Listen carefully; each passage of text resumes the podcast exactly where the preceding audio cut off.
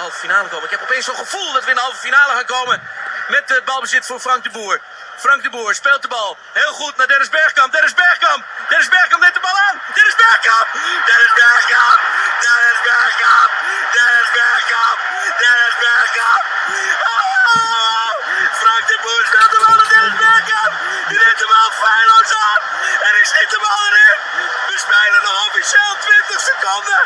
Dennis Bergkamp. 2 Kocher.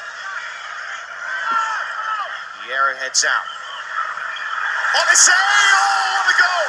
Sunday Oliseh with a wonder strike.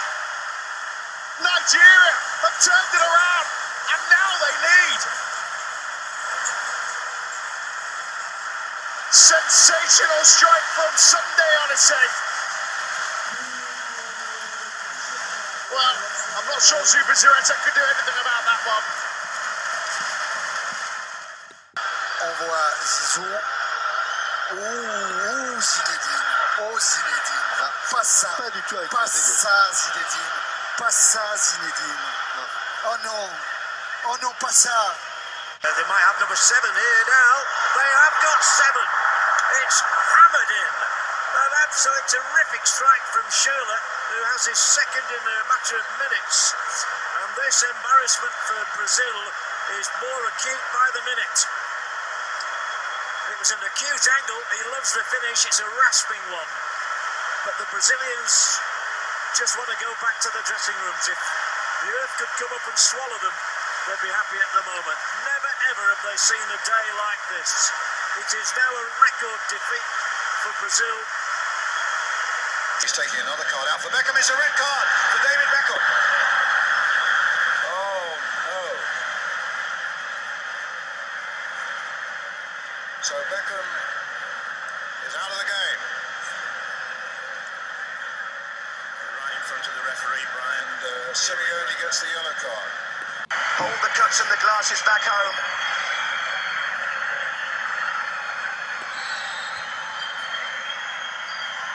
You can smash them now. Beckham has scored for England. 44 minutes, and he's done it again. David Beckham puts England in front against Argentina in Sapporo. Good morning, good afternoon, good evening. Welcome to another episode of the Cruijff Turn, as presented to you by Culture Custodian. My name is Oluwamayo Aido, and with me today we've got a first-time podcaster. This is his debut appearance. So, um, what's your name? Uh, my name is Fasinwayo Deji. What do you do? I'm a lawyer, legal practitioner. You should know that. Yeah, what's your interest in football? Uh, avid fan of football, um, We don't say our clubs. What teams we support here? and that would spoil everything, right? uh, so um, I'm, I'm an avid fan of football. I'm a sports lover. My passion would really be to going into sports administration and sports marketing. Okay. Let's make money first. Yeah. Um, we're recording this podcast in a little restaurant somewhere in BI, so it can I don't know how the sound sounds, but like it has a very like active Ambiance. ambience going on. So we'll see if that works with the people after, and we'll see if it doesn't. But yeah. Okay, before we get into the podcast, I'd like to give a shout out to the highest scoring managers in the Culture Custodian and the Cruijff Turn Fantasy Football Leagues. Mike Banjo of Champions 442 performed the best in the Culture Custodian League, scoring 96 points this match day. And in the Cruijff Turn League, Deji Kamsin of Look Not So Sure FC fared best, scoring 72 points. So well done to them. Um, we wish we could give you money, but a shout out on the podcast will suffice for now. Um, okay, so the first topic we want to look at after the last match day, United in the early game yesterday, they lost to West Ham. Yeah. And I think basically this loss has now all the everything that's going on there and it feeding into the theme of Mourinho's third season being a general unraveling. What do you make of everything going on, like with United and Pogba? Uh, I think with all that is going on right now, I think it kind of substantiates that third season syndrome that Mourinho has. Because if we look, go back, his first stint with Chelsea, Chelsea. Third season. His, fir- his second stint at Chelsea, third, Third season. season. At Real Madrid, third, season. season. Manchester United, third season. I think the only he, he actually left Inter in his third season as well. What is it? Inter Yeah, Milan. he- but he left. But he but left as a success. He left, Yeah, but he left for Real. I, I, I think basically for Mourinho, I think times have passed. I may be proved wrong in the future, but I think the game has gone past his style Of his, management. of management. Um, the players these days are a lot of them, especially players at the high end clubs that are young, are making a lot of money. And in terms of how to motivate them, I think the, the tactics he used to employ back then and now Don't work again. don't work. I think I think the game has moved a bit past him though. Okay, you know that fits into something I have in mind because I think there's it's it's a theory that's basically um, gained a lot of ground because when Mourinho left Chelsea the second time, there was talk of um, millennials not being accustomed to his style. So the way in his first stint at Chelsea, you know, he had this spine of what you call elder statesmen of the game who Yeah. who in Terry, Ballack, Essien, Yeah. Drogba, Makelele. Peter Cech, I think Makelele had gone at that like um, those guys were they were men to put it. So his his his methods worked, and I think another thing you also have to take into context is a lot of those guys were basically on the cusp of greatness. It's hard. A Mourinho telling someone like Pogba. Pogba, who has won the World Cup, who has played in a Juventus side that has achieved a lot of big things. I think Yeah. it's different from because he's he's he's already a big player. So it's not like he needs you to make him a big player. He's Yeah. already achieved that status. Yeah. Even someone like if you look at someone like Lukaku, Lukaku does like Mourinho, but you also just have to think Lukaku got signed to Chelsea when he was 18. Yeah. So- and Mourinho was in charge at the time. No, AVB. AVB was. AVB, but yeah, yeah, Mourinho- Mourinho, yeah, yeah, but Mourinho was one that, that pushed him out him, as yeah, well. yeah. Uh, I, I, I think I, I think I agree with you, especially those players you mentioned uh, um, from his first stint at uh, Chelsea. Um, I think if we look at that breed of, although not breed, um, those players. Those they, they were they were at the end of a generation. If we if you know, in terms of the mindset of the the footballer, if you look at those players now, the kind of players you have now are not built, especially the players who are high performing. So you're looking at players like uh, What Neymar? Yes, They're- they're, they're spo- divas. Yeah, they're divas. they're spoiled right from when they're really young. But when you look at players like Terry, look at Lampard. These were professionals. Harden Pros. Yeah, hand in pros, and they, they, they, for them, the most important thing was getting the job done. They believed a lot in, in the gaffers, in the gaffers' instruction and how the game should be played. But now with the prima donnas that we have, you see, look, look, just taking that away a bit. Look at Neymar and he's what led him to leave Barca and the way he went out about it done in the way I see players of this generation doing things. They go up in arms and literally strike their way to their manager getting sacked. So I think I think he's the game has gone past him a bit. He's going to have to maybe review some of his of, of his methods maybe. Let's continue. so because uh, the game yesterday, for example, he puts um, the young Englishman McTominay. McTominay with Put him at the back, three at the back. that. How many games has he played there? What experience does he have in that position? But simply because he wants to make a point, and he feels probably that's a player that still believes in him. You know something I found staggering that like basically this season, this is United's worst start to season in like forever. This is even Since worse. Moyes, no, I think this match Moyes- is Moyes. This match is Moyes. So Yeah. and Moyes is like the worst United team we've seen I've seen in my lifetime. Yeah, yeah, yeah. I agree with you on that one. So like this is it. I mean it's a it's a big low Yeah, it is. I, I think because I think it's one thing like he's lost this season he's lost to he's lost to Derby he lost to Derby last week yeah. he lost to Brighton To, yeah, Brighton in uh, in a There shambolic else- performance. He lost to Spurs. That, the Spurs game, although I think that was a bit. That was a blip. Uh, they played. They played definitely better than Better than the squad than, than, than, than And I think another thing you have to look with the pattern, everything that's going on, is the way he reacts to it. Because That was where I was going actually, because this what what Mourinho is going through today didn't start today. It started right from preseason when he was crying about oh um, the players that I have at um, at the, at this preseason session are not players that Sanchez wants to play with. They're not good enough for Sanchez. They're not at his level, and he needs to look at his ability to bring the best out of players, and that's what he had at Porto. That's what he had at Chelsea at the first time. You had players punching above their weight to an extent. Joe Cole was one of the best players in his first team. Yeah.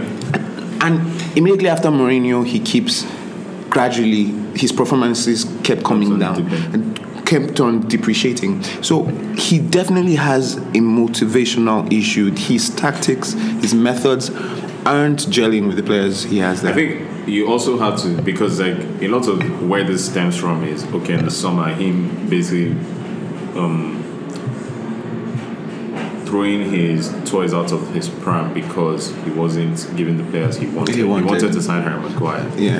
And for I an think- astronomical sum of and I think quite sensibly, the club were like, um, we're not spending that much money on Harry Maguire. That's number one. Number two, the the defenders you have, you signed, but you were the one who signed Eric Bailly. You were the Signed one who signed Lindelof. Lindelof. Yeah. Those guys are not gelling. Those guys aren't working. So why should we trust you again with more money? Because it's basically like we trusted you in the first instance. We gave you money. We supported you. You bought Yeah. the players you wanted. It turns out they're not good enough. So that's that's that's is, also that fair? Is that, That's that fair to say that they're not good enough?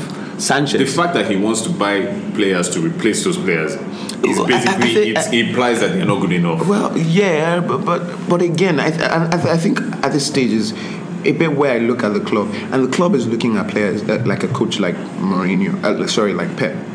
Look at what Pep does. Yes, he goes for the best of the best, but even with the players that he had, he met he met at the club, he was able to improve them. I'll go to two players in particular: Sterling. Sterling Delph. and Delph. he coaches his way. Since Mourinho came into in United, they haven't pushed anybody through the ranks. Don't call Rashford. Rashford became came good in In Van Gaal's- last this st- um, stint, and um, last year. He hasn't pushed any young player through. You don't see any young player that, that you could look through coming through. And even the players who you have there aren't performing. And that again comes down to the manager. What role is he playing to try and improve these players? And let's come back to the style, the psychology of the team. What is Manchester United's playing philosophy? I think to answer that question or to look at it, he also I think it's always been a Mourinho weakness that like he's more of a defensive coach. He's more of a reactive person as opposed to being proactive. So even his best teams, like um, I think one thing you have to remember is basically what he did was he built solid systems, Yeah. and then his attacking was more free flow. So Yeah. his first Chelsea team, someone like Robben, was the one who bought the creative responsibility. yeah. So it's like um, I'm going to build a team that's strong defensively. Attackers figure it out. Yeah. And I think because the, the way football has gone, where like it's the little margins that make that difference. Yeah, yeah. It's not in, like I think it's quite embarrassing for you to be going to play West Ham. West Ham play- and be, you're basically you're, you're reacting to them. You're not even trying to take the game to them. I can't. I don't think.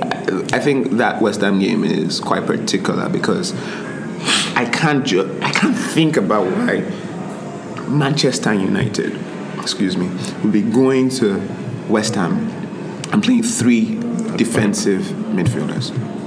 That's literally what he did. In terms of, I, I can't even just fandom. I, I don't. I don't know whether he was just so concerned about losing that game that he felt I have to do everything to ensure I don't lose, so that the the media, the fans, can just get off my back. It didn't work. He probably just made things worse. And yes, I agree with you that uh, that Mourinho always played with a strong mindset in terms of his midfield.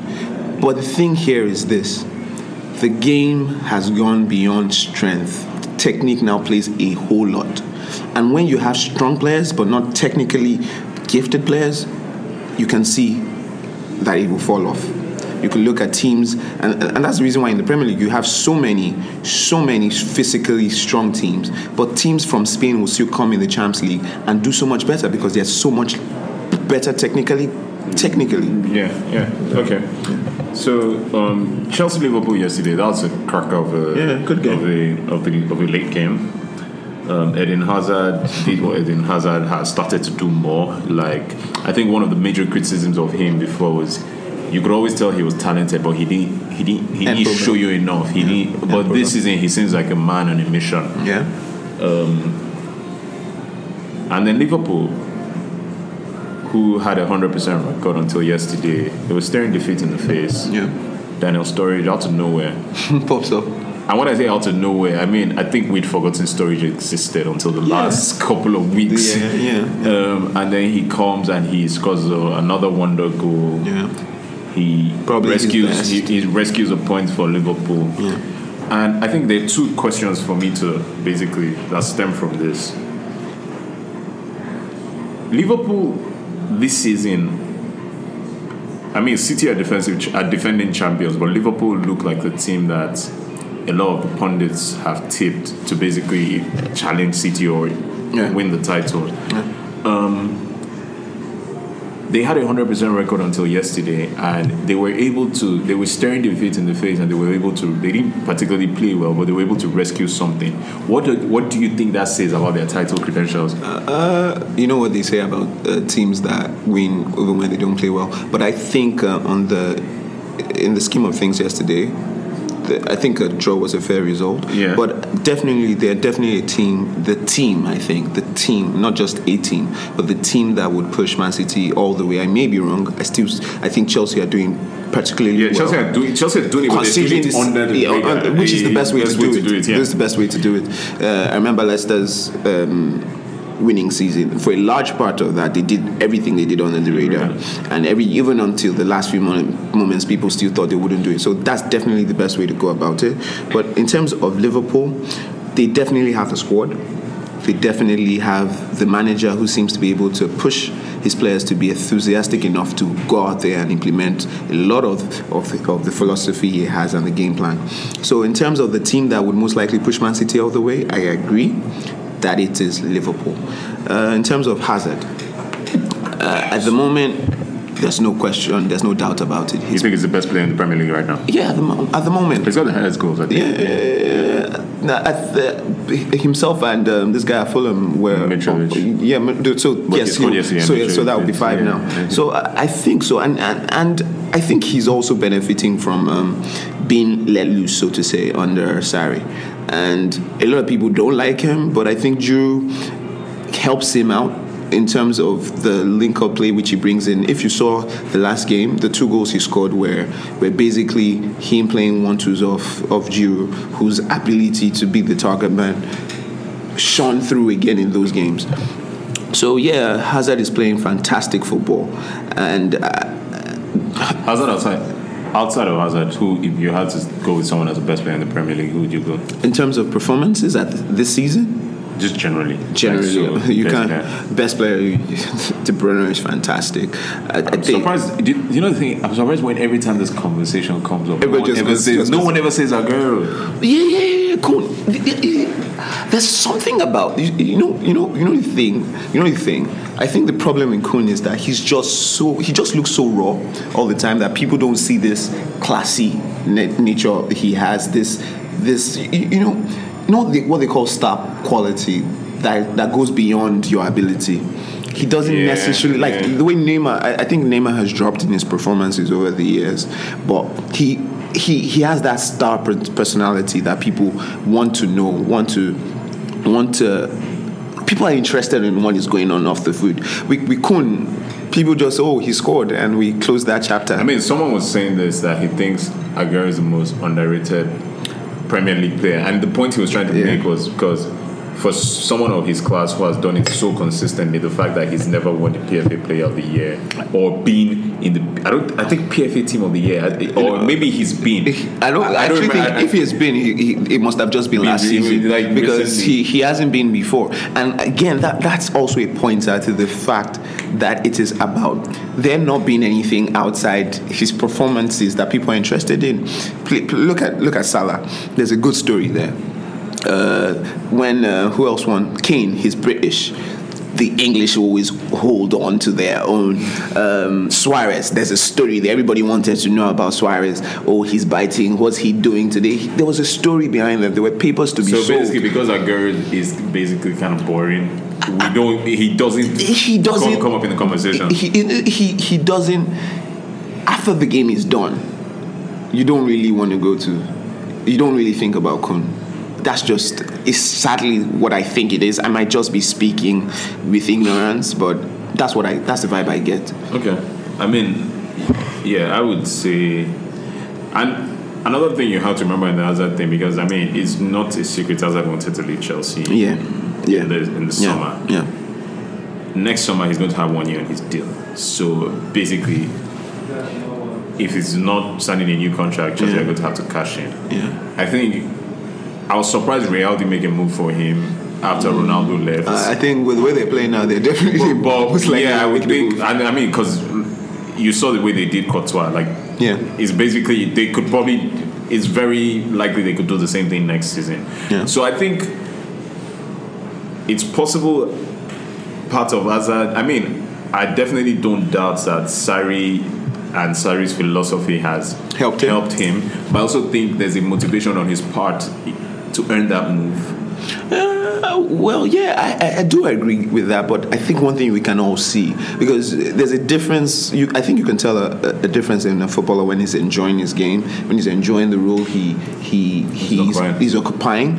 And you can see definitely see a freedom and a, and a sense of joy when you see him play. No, I mean, I think I've always heard he's not like as a player, he's not one of those who gets involved in like off the field stuff. I think I read maybe he doesn't have an agent; he actually negotiates his contracts himself. Yeah, So okay. he's one of those that actually just wants to play football. Yeah. But I'm sure like the idea of playing in Spain helps him. I- I- I don't know. And taking the number seven at Real will be Well, on his well, the thing is, I- I've never played professionally, right? But playing when when you're on the field and you're playing football, I doubt that you're you're playing with the mindset of oh, I need to get her. No, it's not that, but I think he's got increased because I think one of the things we held against Hazard was because when Chelsea are good, like those the season, Yeah.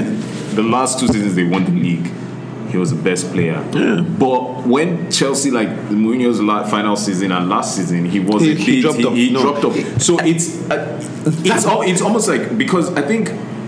In terms of talent, in terms of this conversation on, Yeah. Hazard being the best in the league, in terms of talent, it has never really been a debate. He's one He's- of the best. yes, not But just in I England. Think, I think the application has always been because you could al- you Yeah. always just got the impression he could do a bit more. More, yeah. It's almost like, um, yeah, like you just got the impression he could do a bit more. And Yeah. he- I think now we're now seeing that yeah he I can actually do a bit more. Yeah, like yeah. it- it's showing because Yeah. he did like the goal against Liverpool in midweek was Class, stunning, world fascinating. class. It was like it was a wonderful goal, and then it's like, oh, Liverpool are going to come, they're going to mark him again, they're going to do all that. And he's were still not able he's still, to. he's, he And- still did what he and does. Despite Liverpool having probably the best centre back in the league in in Van Dijk. in Van Dijk, they they weren't able to keep him quiet for for, for but he did trouble he did trouble uh, the Liverpool defense, and I think you're right. But at the end of the day, I think for me the biggest thing is the Sa- Sarri ball, Sarri ball, as he's at his, as it's called,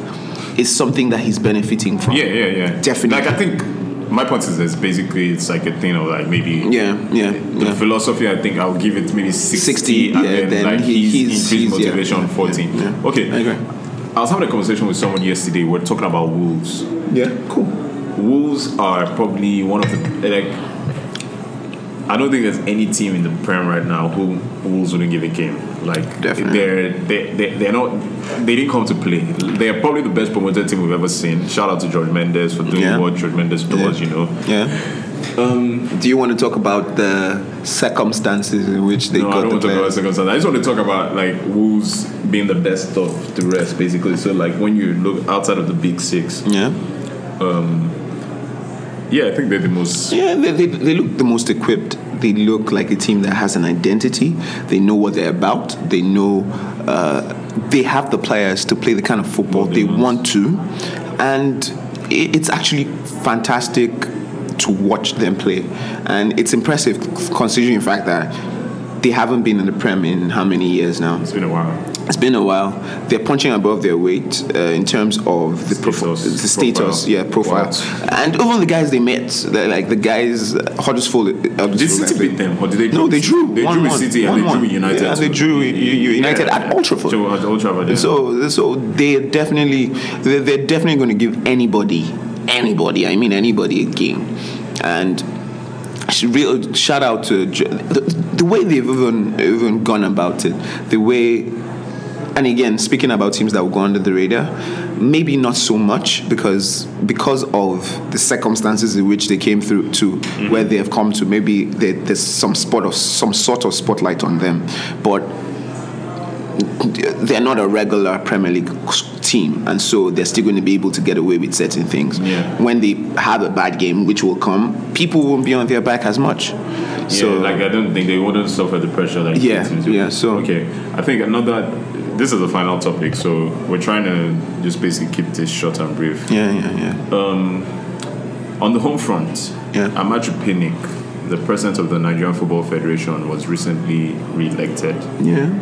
I know you're very interested, and you're you ha- you're very interested, and um, you have a very good understanding of what goes on Yeah. in terms of sports administration in Nigeria. Yeah. So, um, I wanted to, uh, what what do you make of Amaju Pinnick's first term, and do you what do you make of the re-election? Uh, what are like the for those who don't know what are would you say the milestones what are his big achievements what has he been able to do in Nigerian football to Uh, I- I- take it from I think the, the, I think the biggest thing he has been able to do for Nigerian football is to put Nigeria in the international uh, picture in terms of the administration of sports. He's on. He's I, he's the first. Uh, he's the vice president of CAF. okay He He's a has expert, yes, he's, he has a strong uh, relationship with Infantino, and that has been able to push Nigeria's interest interest on the global stage, which for a very long time, especially when Issa Hayatou was there, we were always we're seen as a big market in terms of performances on the field, but in terms of the administrative points of of, of, of football in Africa, we're second fiddle. but I would have thought I mean Amos Adamu was pretty prominent but then he fell from Yes, and since then, Nigeria has and that has taken a step back in terms of administration in sports in Africa until the advent of Amaju Pinnick. Um, so, in terms of continuity, probably yes, because when I look when you look at the other candidates. Um, I, I think Nigeria at this point in time probably needs that relationship with in, on the global global stage to improve our football. But when when I look at it in the global scheme of things, I think the biggest person who has benefited from Amaju Pinnick's four years has been Amaju Pinnick, which is very very something I'm very I feel very sad about. We have a league that hasn't really picked up the kind of steam that we should expect that it should be. is It that should- is that his fault though isn't the, the isn't the league's a separate entity It is a separate NFF? entity, but it's not it's not operated outside of the NFF. The the first one of the vice presidents of the NFF is Amaju, is Dikko is the head of Mm-hmm. of, of, of the Premier League, and he follows Amaju Pinnick everywhere. Instead of how much attention is given to the league, the, the we, we have crisis. I don't want to use crisis. That's a bit that may be a bit. Um, extreme, but we have issues every week, and we need a league. Look, look at let's look at the national team that just went to the World Cup. How many home-based players were in that squad? We should be having one, two, three players in the national team from the home league. We should have uh, a situation where our league is improving in such a way that the national team can enjoy the presence of one or two of one or two uh, of one or two play, players in the squad.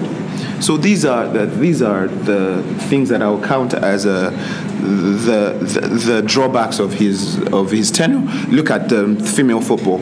Um, the, the, it was under his watch that we had the strike by the female female football footballers after they won the, the African Nations Cup. Um, we we haven't made giant strides internationally in female football, which is the next um, is actually the, should be the next um, stage for us. We have done it over and over in Africa, but on the world stage, how far have we gone? Okay, another thing. The thing is, because to my eyes, one thing I, I would say or I could present as in his case, because I look at the Eagles, I think a good job has been done in marketing and commercializing the Eagles. The Eagles. So you have a situation where, for the first time in a long time, Nigeria went to the World Cup this year Yeah. without any. There weren't any money issues. Yeah. The players were everything was agreed and communicated. dusted off, yeah. And even the way the team was marketed, like he's been able to secure a lot of Yes, marketing definitely, deals. definitely. So, um, why do you think it's just been the Eagles who have benefited from that? Why don't you No, think because, it's trickled down? Because I think the Eagles are the easiest thing to sell, and luckily again, it came up. There was a World Cup year, and in a World Cup year, we all know that that that, Yeah. that that necessarily follows, and that again is pointing back to his his um, I don't want to use the word failures or his, his the, the strides he has not been able to and I, I don't think it's such a big deal to be able to market the Eagles. Eagles, it's the other teams. It's the other teams, the we do, the especially the league. We need to find a way to make our league profitable. We need to find our way to ensure that Nigerian players playing in Nigeria are given some value, are given some some respect in the way they're treated, in the way they are presented, and I think there's a big opportunity there. okay, so um, what do you think? uh, What are you looking forward to in his second term? I, I, I, I'm really looking for for some more structure for the other teams. When I mean the other teams, the under 20s, the under 21s, the female team, I would like to see more investment, more um, structure in the way that they intend to be presented and marketed, and, and even their welfare. And also, I would like to see more structure in the Nigerian um, Premier League. And one thing, I think we need to also look at a philosophy for our teams. I still think Nigeria even at the level of the Super Eagles, we don't really have an identity. What is Nigerian football on the field? Are we a possession based team? Are we a counter attacking team? Are we a strong defensive side? I think we need to put in place a national philosophy that, like, has been adopted in some other countries. I know these things are not easy, but we need to have a willpower to do that. And also, I think he has started that, and I need to credit him with that. He has been able to push Nigeria away to an extent to from government's funding, even though government funding is still a big part of it. But they've been able to open other avenues, and I think we need to still explore those avenues. Okay. Yeah. Um, okay, thank you guys for listening to the podcast. Um, we're trying to be more consistent with this, so we hope that, like with this one, we'll try and do two a week. This week is there's Champions League, there's Yeah. um, Europa League. Yeah, some interesting games. Tottenham, Barca. I think everybody's looking at that. God, I really hate those games, like those headline games that Yeah. are played in the group stages, because it's just like, man, this should be. But I what- should be watching this game in February. but what, what do you think about the new um, time TV schedules? Like, what do, what, do you think that was a good idea? That's a wait. What's it now like? So you have two games playing in two time slots. You have an early game and an evening game. No, I think that's good, like Yeah, for really scheduling good, because yeah. um, Really good. I mean, for people who have nine to fives, like sometimes you yeah. might not be out of one, and all the games have taken place at one time. You can.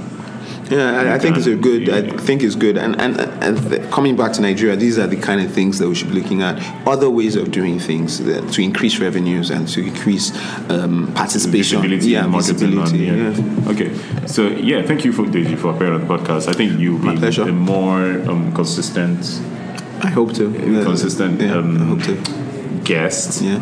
And um, is there anything? Is there anything else? No, I don't think there's anything else. Okay, so thank you guys for listening to the podcast. It's again another episode of the Cruijff Turn, that's presented to you by Culture Custodian.